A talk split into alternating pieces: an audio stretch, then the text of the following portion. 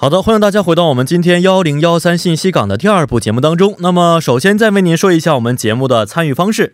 您可以通过发送短信的方式发送到井号幺零幺三，每条短信通讯商会收取您五十韩元的短信费用，或者是通过我们的微信公众号，您可以搜索 TBS 互动，关注之后呢发送短消息即可，这个是免费的。那么还可以登录我们的网页留言板，登录 TBS EFM 点 s o v e r 点 KR，在网页点击幺零幺三信息港主页就可以了。好的，下面是一段广告时间，广告之后马上回来。分享职场经验，规划职业人生，聊聊走过的路，和您一同寻找共同话题。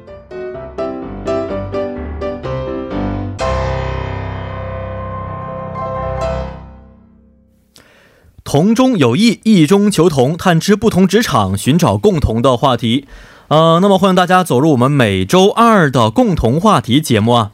其实，在现代社会呢，就算是经济王，大家肯定会听说过拉动经济增长的三驾马车啊，那就是投资、贸易和消费了。呃，在现在我们经济全球化迅猛的一个浪潮之下呢，中韩两国啊都是曾靠着贸易是带动了经济的高速增长啊。如今这个反全球化的浪潮也是日趋高涨，那么贸易行业是不是代表着也将会进入一个寒冬的模式了呢？因此，今天我们就找到了两位在韩国贸易行业工作的朋友，听一听他们的贸易故事。那么，第一位呢是目前就职于围城微品公司的朱炫喜先生，你好，女士啊，你是吗？不好意思啊，哦，你好，嗨，嗯嗯。您可以简单的可以自我介绍一下。Hello，大家好，我叫朱炫熙，可以叫我西西。嗯嗯，我来自哈尔滨，然后来韩国快九年了，经历了很多不同的工作，然后现在呢，从在正在从事贸易的工作，然后希望我今天的分享能给大家带来一点帮助。嗯，你好，你好。那么另外一位嘉宾呢，是在韩国一个贸易公司啊，呃，工作的新人了啊，是叫做李准勇。你好，你好，嗯。嗯，跟我们的各位听众朋友简单的打个招呼好吗？嗯，Hello，大家好，我叫李俊勇我在曾经在北京留学了一段时间，然后现在我在韩国的贸易公司，嗯，哦，上班上班。看了一下您的，没没关系啊，您的这个资料是现在是一年只上班一年时间是吗？嗯，是的。哦，刚刚毕业没多长时间是吗？对，哦，一六年毕业的，一六年毕业啊，什么时候去的北京呢？一开始最开始是零三年去的，初中就去的，对。但是后来读到高中，嗯嗯，然后没有考上大学，哦，然后顺其自然就来了韩国。啊，这这这么没想到这么坦白。哦，是啊，好的，那么欢迎二位啊，今天呢我们要给二位探讨的是关于这个呃经济方面外贸行业的职场的生活故事啊啊，首先问一下我们的朱女士吧。在韩国工作多长时间了？我要是分工作的话，我其实，在就是上学的时候，我一直在工作，然后大概工作经历的话，的话有七年了吧。七年，但也不是每每天都在工作，就是隔断，嗯，隔段时间工作。所以现在在这家公司是啊，做的什么行业呢？啊，做的就是国际贸易，国际贸易方面的，对中韩中韩之间的一些商品的一些贸易。对，啊，是把韩国的产品卖到中国去。对，我们只要做出口。对，哦，那我觉得今天真是请到请着了啊，就是对中韩两国这个贸易的一些模式啊，包括现在一些状态是非常清楚了，应该是。嗯，部分因为有点清楚吧？对，是哪个方面的产品呢？啊，主要是生活用品。比如说，比如说，呃，花洒哦，就是洗澡的时候，对，洗澡的时候花洒，或者是，嗯，还有什么？就是硅胶，硅胶的一些厨房用具，嗯嗯嗯嗯嗯，等等。哦，吓我一跳！你说硅胶，我以为是什么东西？哦，好的，那明白了，就是说，呃生活用品比较多一些，是不是？对对对对。那其实我们知道。中国这些东西生产的应该非常多呀，但是现在相当于是出口到中国是吗？对，然后我们就是在其中就是会找到一些不一样的产品，嗯嗯，呃，比如说设计比较好，或者是有功能性特殊的一些功能性的，对对对对对。对，就相当于把两国一些彼此需要的没有的东西做一个互换，对，是，嗯，好，那现在问一下我们的李哲勇先生啊，现在虽然是一年的新人啊，那现在在公司当中一般是做的进口呢，还是出口多一些呢？嗯，我们公司主要是进口，进口，进口为主。然后主要主要是做原材料，原材料，原材料进口方面的。对对，这个原材料一般指的是什么呢？我们做的是有几种，但是最最主要是锂电池。啊，锂电池。以后的消费量比较大的，比较关注的一个 item 项目吧。哦，是，就是中国生产的一些。嗯，这些锂电池啊，类相关的一些东西，然后进口到韩国，然后在韩国的其他的一些产品当中加进去，所以相当于韩国的很多产品都是里边多少会有一些中国产品的一些出现，是吧？是的，其实最多的就是原材料，原材料方面比较多一些，从中国买过来的，是，然后在韩国组装，对，组装，嗯，那再进行这个贩卖，然后将来可能再卖到中国去，是不是？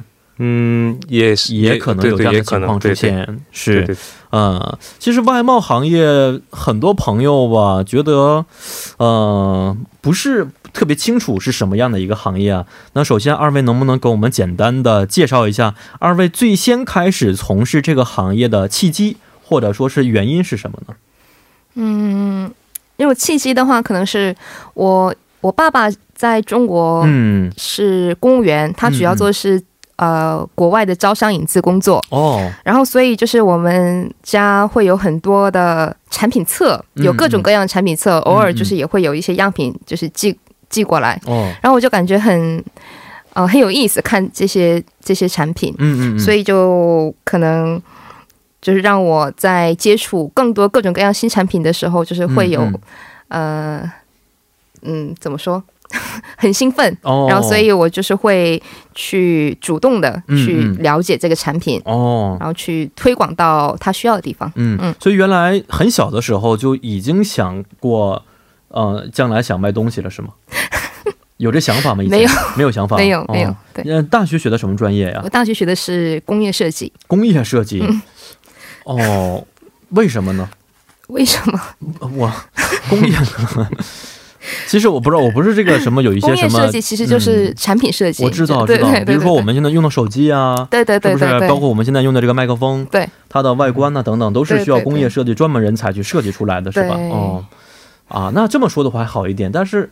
一说到工业，很多人觉得跟男孩子比较挂钩的多一些。那设计方面，可能女孩子参与的也很多，是吧？对对对。嗯，那为什么转到现在的这个外贸方面的工作了？嗯，可能是觉得我更我更喜欢去尝试，更喜欢去挑战一些没有做过的事情。但设计的话，呃，它其实能导出一个结果是挺漫长的一个过程。嗯，而且未必会是是我的。对，去公司的话，但是如果我成。我从事贸易的话，从头到尾我可以去操盘这个事情，所以我觉得。所以现在您的职位已经是可以操盘了，是吗？中韩两国的很多的一些商品，您就开始已经自己去控制了，是吧？算是啊，真的，啊哇，太棒了！我们节目需要一些经费的话，啊，开玩笑啊。啊，那李准勇，您原来学的什么专业呀？我在大学，我的专业就是影视编导。影视编导，像拍拍视频、剪辑视频，那也就是说，跟现在的这个外贸行业没有什么特别大关系，是吧？对，完全没有关系，可以说，原来的专业其实跟我现在的工作有很多的联系。对，嗯，那后来为什么放弃了原来的这个工作，转到现在的这份工作当中了呢？我之前一直做过，我做了大概四五年了吧。嗯嗯，剪辑就是拍视频、拍视频、剪辑、剪辑视频、视频，嗯。嗯，这些。就是对我来说是挺有意思的一段时间，但是呢，对于我的未来，嗯，然后未来，我之前一直想过，我特别想要做一多做一下这个贸易这个行业，因为我在很长时间都也在中国也待过，在韩国也待过，然后两国过来过去就发现了很多一些东西产品，如果韩国生产的这些产品，韩在韩国活的产品，如果在中国。卖到的话会很活的，就是这样这样的想法是不不不断的会，就是每次来回的时候都会有的，都会发现一些新的一些产品，是不是？所以一直一直想做一下试一下，然后呢，就是总有一天我那那时候是呃想到我可能对对创创业之后就创创业结束了之后，我就选择了进一个公司，嗯，然后我选择的是就是贸易公司。贸易公司是最近来往中韩两国，有没有发现能够在对方国家卖的比较好的这样的东西呢？给我们能不能透露一下，让我们做一个准备。最近的话，嗯，有什么好东西吗？就是我在单位一年的时间真的很忙很忙，所以所以每次很少机会。对对啊，我以前在中国试过这个，你在韩国肯定会见过那些箱子型的，就是唱歌唱歌箱子，唱歌的箱子，唱歌的箱子就是投币的箱子。哦，投币之后就你可以在里边可以选歌，然后可以唱歌的。知道知道知道。嗯，这样的系统之前在中国没有的。对，就类似于我们韩国怎么说，Queen 嘞？对，Queen？对。投币式是没有的，对，最最近几年好像最近几年对，但是还是只有大城市啊，或者大大城市或者比较大一点的商场里面才可以有，对对对，那街边很难发现，嗯，是，嗯，所以您您打算投资这个？不是不是，我一一五年要开始做那个的，本来那个时候还好一点，现在的话有点多，现在有点太多了，是。好，那么两位看来对中韩两国也是比较了解的了啊。那咱们就开始正式的谈一谈啊，我们这个外贸行业的相关的一些情况。呃，想问一下二位，在韩国呀，嗯，这个贸易行业的工作环境现在是怎么样的呢？能不能简单介绍一下？啊，工作环境的话，嗯，您指的是 哦什么？比如说工作到现在的时长啊，嗯，时长，您的工资水平啊，挣多少钱呢？啊，这么直接啊！竞争的一些情况啊，嗯，我不知道大家有没有看过那个韩国一个电视剧叫《Meeting》，叫卫生哦，知道知道，嗯，嗯它的背景就是一个很大的贸易公司的背景，他们其实内部竞争也是很激烈的，没错。然后呃，其实差不多，嗯，其实就就就是就是跟一般的公司是其实差不多的。我们公司就是早上十点到晚上七点工作，嗯，那需要的话当然也需要加班，嗯嗯嗯嗯。然后薪资的话。呃，薪资的话，其实也是跟平常就是公司都差不多，但是我觉得这个贸易有点像销售，嗯嗯，因为你那年你这个产品你卖了多少，卖给了谁。都取决于你的你跟你的团队。如果你卖的多，那你就会得到的多。哦，对，主要是这样。所以现在您的这个薪资水平，相当于是有一个底薪，再加上自己根据能力所得，是这个意思吗？对对对对，一般一般情况下都是会这样这样去搭配去做，不然的话，就是因为贸易这这个很。很难掌控，嗯嗯嗯，不然是如果是固定薪资的话，嗯，没有人会去，是不会那么努力的去拼搏为公司卖东西，是吧？要呃，这公司可能要按照每个人个人能力来去决定这个人到底可以每个月可以多多多少钱。对的，是那竞争应该是非常激烈的了，竞争是非常激烈。那跟公司其他的朋友、其他团队应该关系不是很好吧？呃，表面上看起来应该是。很好的，很好，表面上看很好，嗯，实际呢，暗地里互是不是互相拆台呀，互相批评啊，给对方互相找一些问题呢？有一点点 啊，真真的这样吗？啊，没有啊，没有哦，尽量尽量是很时间段不一样，节目其实也是有一些竞争力在里面的，只是会会有些小小嫉妒吧，是，对。这个季度可能也是一个动力，之后 是吧？对，嗯，好，我只能帮到您这儿了啊。好，那想问一下我们的呃李春勇先生，现在您虽然在公司只工作了一年多的时间，是吗？嗯嗯嗯，大约正好一年吗？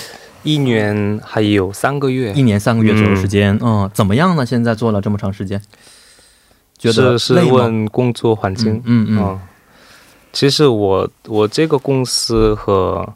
朱女士上的公司，嗯，有点不同，嗯，啊，他们是内部竞争比较强，好像是，但是我们是一个组队。一个整个公司有日本事业部、中国事业部，然后中国事业部是一个团队，团队。然后呢，我们不是，就是我刚刚说过的是从中国买过来原材料，然后在在韩国卖掉，卖出去，不是不是这个概念。啊，是是我们最大的一一些项目是在一个中国的大企业和韩国的大企业中间，就是帮帮助他们沟通顺利，然后他们开发新开发的什么产品，嗯嗯的一一直。达到他们以后量产哦，这个整个阶段我们会帮助他们能够更加顺利的哦。所以我们有有我们就是中国事业部有五五六个人哦，都会讲中文，都会讲韩语，都是韩国朋友吗？有一个是中国人，有一位是中国朋友，对对对，哦哦，一般都是韩国的，不不是中。那平时工作的时候讲的是中文呢，还是韩国语？都是韩国语，都是韩国语。对对。但是对中文也有一定要求，是吗？是的，嗯嗯，在经常去我是最不好的，比我好的人太多了啊，是吗？对对。那我们 我是底线。今天为什么请的是您？因为因为他们都比较忙，比较忙。所以您是这个整个团队五个人当中的最小忙内？呃，不是，不是，嗯，我是中间的，中间的，嗯嗯，中间的管理管理者，管理者。哦，我下面有两个人，嗯嗯。那所以现在平时每天工作时间大约是多长时间？啊，我们是早上九点到晚上六点，加班吗？一般不怎么加班，一般不怎么加班。对，我们那还不错，老板比较。比较好，比较好，就是说你能够完成工作就可以了。嗯，没有什么一定要加班到十点，没有这样的一些要求，对对对，没有对加班的要求。是，而且那种那种福利也比较福利？啊。这个福利指的是什么呢？比如说你想就是工作完了之后，你要去做什么运动啊，或者你要单独学习一点外语，嗯，英语什么中文，嗯，你都可以，公司都会。哦，有会帮助，有会帮助支援什么的哦。哎，这个还真的是非常不错的。嗯，是。那您现在工作了一年三个月时间，所以不好意思的问您一下啊，这个呃薪资水平 啊，薪资水平嗯。嗯，什么程度呢？您不用具体告诉我数字是什么，我可以具体告诉你啊？是吗？要吗？但但是我告诉的话，他也要告诉，OK 吗？两个人只要达成。第一次有两位嘉宾互相拆台的情况啊。我们的公司的新人的对待是一年三千三啊，还不错，三千三万韩币。嗯嗯嗯，这是对于韩国的中小企业来说比较高的，是比较高的，是嗯嗯嗯。然后，嗯，如果升级的话，会这个是新人也会叫叫社社员，韩韩语叫社员，擦完之后就是代理，嗯嗯，他们两个之间的这个资薪比较比较大啊，差距比较差距比较大，嗯嗯嗯嗯。所以，哎，三千多的话，前些日子在我们节目当中说过，韩国的大型企业的平均入职薪资大约是在四千一百万左右。那这个三千多已经是比较高的，在中小企业当中，算是应该是比较高，但也要看他主要是在从从事什么样的工作。嗯嗯。如果他只是做做一些简单的简单业务的话，其实这个算是高的。是，那您呢？超级难的，超级难，不好说这个是不是？每个月看能按照自己的能力来得的不太一样吧。我们是年按年收入，年收入对。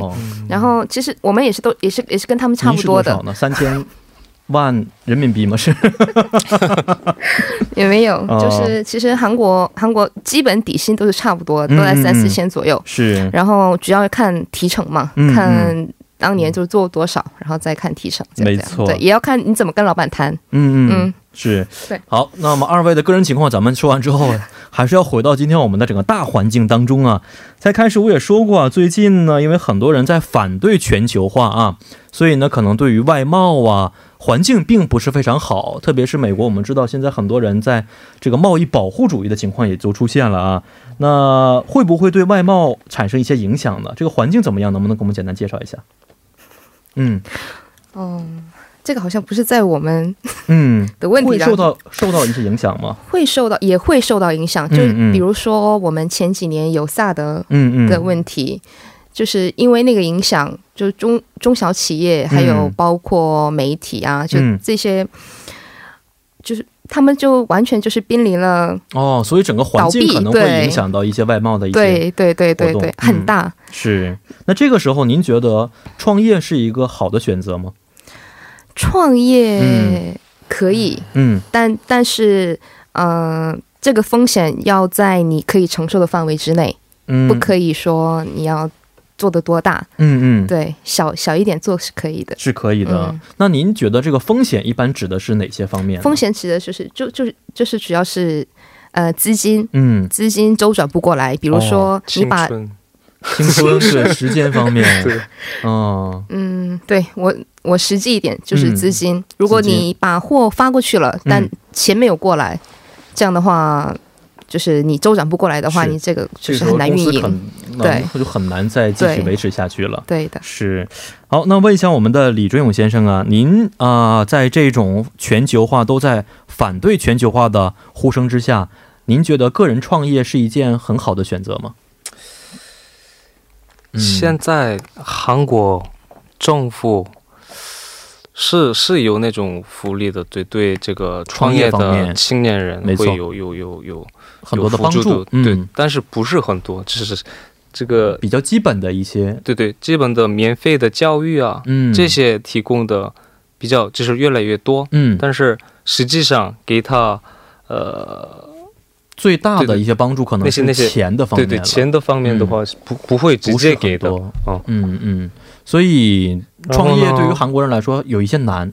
嗯，我觉得现在就是很多人都在创业嘛。嗯，因为这个就业是很难，在在韩国最最近是很难的。嗯嗯嗯。所以越来越多的人在创业，然后我也我也做过创业，然后就是因为那个萨德的原因没有达成。嗯。呃，好，然后就倒闭。哦。在线上也会，呃，也是要根据整个国际的一些情况，是不是？那个也要，但是那个考。嗯，不好预测，对对，预测不到的，没有办法去预测，是吧？嗯，这个确实是一个很难去呃得到的一个消息啊。那呃，咱们二位都是从事的中韩的一些贸易啊，嗯，那么我们从现在很多这个新闻当中看到了，韩国最近可能有一种呼声，就是说想。呃，减少一些中国的一些影响力，把这个视觉发展发展到东南亚市场啊，呃，会不会影响现在我们中韩两国的一些贸易情况呢？嗯，我觉得还是会有一些影响，但是据我了解的话，他们转向中那个东南亚，大部分主要是呃以那个制造业为基础的公司，主要是转到东南亚，因为东南亚的那个收入嗯可能会比。中国的少一些，他们可以就是减少一些成本，劳动的一些成本。对对对对对对。然后，但是我据我接触的一些大部分的公司，他们还是主要想去扩大，继续扩大中国这边的市场，因为他知道。韩国市场完全是跟中国相相比不了的，但是他们没有这个渠道，他们还是有这样的渴望的。嗯，对，可能就是把一些能减少的劳动成本呢转向了东南亚市场，但是还是希望在中国市场能够立足的。对的，对的。好，那其实因为时间关系，我们不能都问一些问题啊。最后，我们想问一下李准勇先生，啊，假如说现在很多朋友想从事贸易行业的话，您有没有一些很好的一些建议呢？嗯。那个朱女士也说过，嗯。刚才那个卫生，嗯嗯，韩剧，对。哦，就是如果要在韩国的贸易公司，或者韩国的一些这些有中韩，就是国际有有国际相关的业务的话，我推荐就是多次看一下那个卫生的韩剧，先把电视剧看完，因为韩在韩国的公司上班的话，嗯，我觉得我个人认为。很最重要的就是人际关系，而且韩国的这些公司的文化，嗯，肯定和中国的公司有不同的对有有差异的，是，所以要先在韩国就是国外上班的话，要要了解，首先要了解当地的公司文化、文化习俗等等等等啊，做好这个上下级的一些准备好了，那那你在就是其他的那些你的外语外语能力啊，什么沟通能力啊，这些是辅助的。辅助方面的。对。最重要的是，我觉得，个人觉得是没错，要了解。看来这部电视剧真的是反映了韩国现在呃一些外贸公司当中的一些情况，是不是？好，那么今天因为时间关系，我们不能聊的很多啊，但是确实是了解到现在中韩两国的一些外贸情况的具体啊，这个最近的趋势是什么样的？非常感谢二位，嗯，希望有机会咱们再见。嗯，谢谢，再见，再见，谢谢。那么好的，伴随着今天我们共同话题节目的结束呢，到了跟您说一声再见的时间了。最后，主持人张渊代表我们的节目作家尹月和李晶轩以及制作人刘在恩，感谢大家的收听。咱们明天晚上八点不见不散。最后呢，再送给您一首晚安歌曲，是来自 Twice 演唱的《Fancy》。